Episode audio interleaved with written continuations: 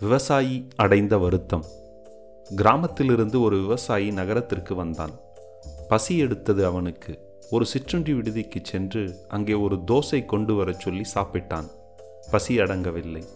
மேலும் ஒரு தோசை கொண்டு வரச் சொல்லி அதையும் சாப்பிட்டான்.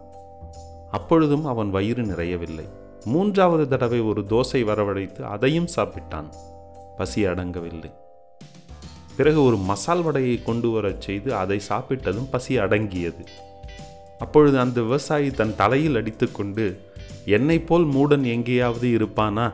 மூன்று தோசைகளையும் வாங்கி சாப்பிட்டு காசை வீணாக்கி விட்டேனே. முதலிலேயே ஒரு மசால் வடையை வாங்கி தின்றிருந்தால் பசி அடங்கி இருக்குமே என்று மனம் வருந்தினான்.